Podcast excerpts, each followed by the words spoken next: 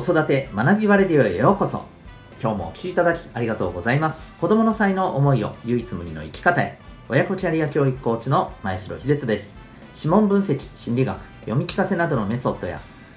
塾講師の経験なども取り入れたオーダーメイドのコーチングで親子の本当に望む生き方を実現する。そんなサポートをしております。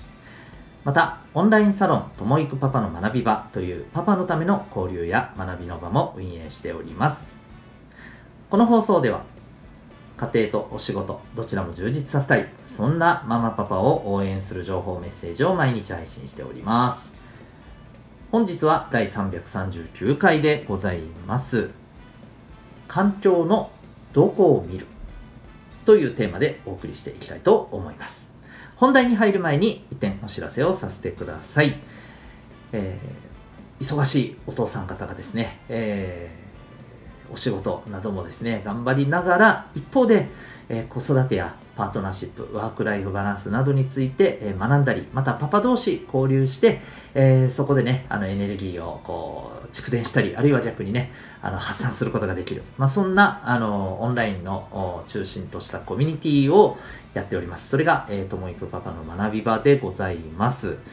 え具体的にはですね、えこのスマホで聴ける、え学べるラジオ、えこちらを1日2本提供しております。1本は今お聴きいただいている、えこの子育て学びバレディオ、え公開放送版ですね。で、もう1本はサロン放送版ということで、サロンメンバーさんのみが聞ける、え内容もございます。また、え月に1回から、はい、えー、お父さんの交流会、懇親会も、えー、やっておりますし、また、あのご希望された方にはですね、え、なんと月に1回個別でですね、セッションもさせていただいたりしております。非常にですね、あの、え、有効活用をフルに、えしていただければですね、お父さんにとってあの非常に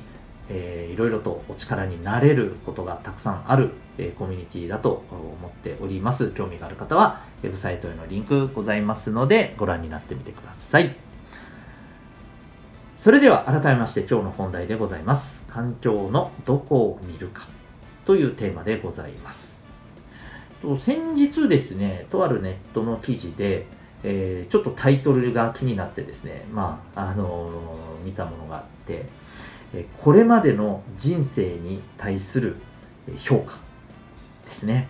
えー、これまでの自分の人生を振り返ってまあその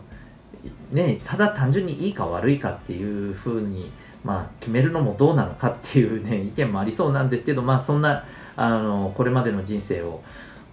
振り返った時に良いことが多かった。まあよろしくないことが多かった、うん、どっちと感じますかというふうに、まあ、あの調査しましたっていうねことがあって、え、で結果がどう出たかというと10代から60代のですねこれ男女1140名に調査されてます調べというところの編集部さんが調査されていますが結果はですね良いことが56.1%悪いことが43.9%なんだそうです、うん。まあ、単純に数字だけ見るとですね良いことっていうところを、まあ、あの多かったと。つまりまあ比較的これは何と言うんでしょうか？肯定的に捉えてる方が多いのかなと、えー、まあ、ただあの数字の割合で言うとですねまあそんなにね圧倒的に多いわけでもないですよね。うん。まあですのでやっぱりそれぞれあの両面、えー、捉え方持っていらっしゃる方が、えー、それなりにいるんだなということが見て取れます。で、えーと、例えばですね、まあ、具体的な例でいくとこういう方がいたりするんだそうです。えーとまあいいことが多かったと今の生活が幸せだと感じている方のお一人としてはそのこれといって大きな出来事があったわけではないんですけれども、まあ、優しい家族に恵まれて幸せに暮らしていると足りないなと思う部分もあるんですが、まあえーね、それはそれとしてっていうね、えー、感じですね。うんで、えー、またこういう方もいらっしゃいます。あのもともとそのあまり実家が裕福ではなかったと。要するに、えー、そういうことで、まあ、好きなものを買ってもらえない不満に思っていたっていうことが、えー、ある。ただ、えー、お金を持っててもそう幸せそうではない家庭っていうのもね、まあ、あるんだなということを、え考えると、まあ、うちはね、えいいのかなというふうに捉えることができた。うん、あるいはですね、えー、こういったこともあります。こういった方もいらっしゃいます。えー、子供の頃から、まあ、非常にこう厳しくされてきたと。ただ、子供のためにというよりは、まあ、これはね、まあ、実際問題どういうふうな思いがあったのかというところはね、わからないんですけれども、えー、その方から見ると、子供のためにというよりは、まあ、親の都合で、えー、やってるのかなという印象がありますというね、ちょっと、まあ、そんな、あの、これ20代の方ですかね、まあ、そんな、えー、意見もあると。うん、で、これ、例えばまあ、皆さんそれぞれね、あの、なんていうかご自身の環境っていうところをベースに話されてるんだなっていうふうに思うんですけれどもやっぱり改めて思ったのはですね確かに環境っていうところが、えー、その人に影響するものは大きいですよね、まあ、だからこそねあまり好きな言葉ではないんですけど親ガチャとかね、うん、先生ガチャとかですね。これあの、まあ、ガチャというねあの言葉がまあ今あの非常に、えー、ね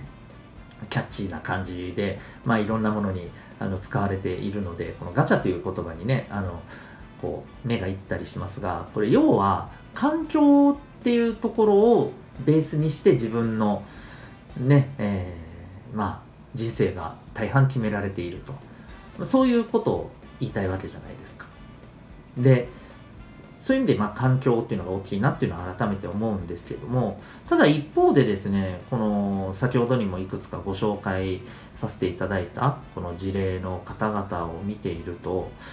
どう捉えるかっていうところも大きいなと思うんですよ。うん。で、もっと言えば、環境の自分を取り巻く環境ってその、例えば、えー、1から10まで全部が、えー、自分にとって、えー定的なものである。要するにあの自分の生きてる世界はもう全てが自分を否定していると。いうわけでは結局ないわけじゃないですか、うん、どこを見るかっていうところで、えー、でまあこういうふうな環境もあれば否定的なネガティブな自分にとって感じる環境もあれば、え、そうではない環境もあると。例えば自分のことを、え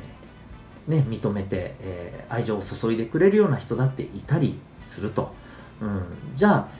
そこをどう見るかっていうねところだと思うんです。まああのよくないものを数えるよりもやっぱりあるものに目を向けましょうっていう言葉もありますがやっぱりそこだなというふうに思っていて、えー、環境の中でどこの部分に目を向けるか。うん、でそこに目を向けられるようなやっぱり視点とかあの考え方を、えー、自分でやっぱりこう持てるかどうか。そこが大きいのかなと思うんですよね。うん、あの自分が今、えー、いる、まあ、ちょっとあの言い方は少し乱暴かもしれませんが、まあ、所詮ね自分が生きてる見えてるところなんてちっぽけな一面でしかないわけですよね。うん、っていうことに気がついていやいろんな面があるしいろんな人がいる、うん、で今自分がいる環境はその中のあくまで一つであってでここから踏み出すことだって、えー、やろうと思えばできるのではないか。で踏み出した先の環境を考えた時にそこには自分にとってポジティブなものがあるんじゃないかっていう捉え方もあるわけじゃないですか。うん、またはあの、自分を取り巻いている環境の本当に実は一部しか見てなくてそのネガティブな面ばっかり見て、えそこにとらわれているのではないかと。うん、実は、うん、見方を変えればこういうところもあると。じゃあ、えそこを自分はどう捉えて、え、そこにコミットしていくか。そういうふうに切り替えられることによって自分の行動も、え、意識も変わってきますし、まあ、もっと言えば、え、自分自身の人生に対する、えー、捉え方っていうのも変わってきます。うん、自分の人生は所詮、えー、自分では一切コントロールできずに、えー、全てもう環境によってしか左右されないと、えそして自分の環境は最悪だと。だからもう最悪な、えものしかないと。自分ではどうすることはもう一切できないんだというふうに捉えるのか。いやそうではなくて、え、じゃあ自分からこの環境から踏み出すことってできないのか。いやできるんじゃないか、うん、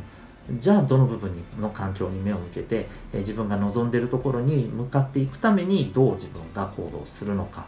え、というふうなところにこう目が向けられる意識がいくのかそういうことだと思います、はい。え、そんな視点をやっぱりね、持てるように、うんえー、お子さんにはやっぱり育っていっ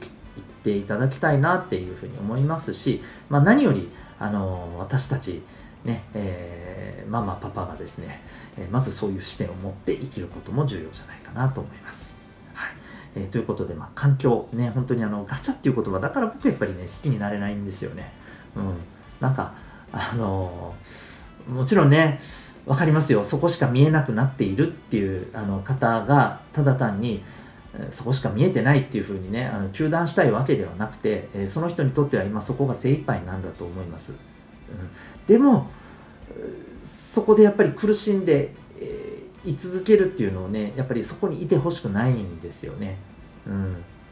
だからこそ、そういった方々に寄り添って、そして少しずつ違うところに目を向けられるようにね、あの、どんなサポートが、どんな寄り添い方ができるのか、やっぱりそこは、あの、考えていかないとね、いけないことだと思います。まあ、そういった思いも含めての、まあ、今日の、発信でございます。ということで、今日は、え、環境のどこを見るか、そんなテーマでお送りいたしました。最後までご清聴いただきありがとうございました。また次回の放送でお会いいたしましょう。学び大きい一日を。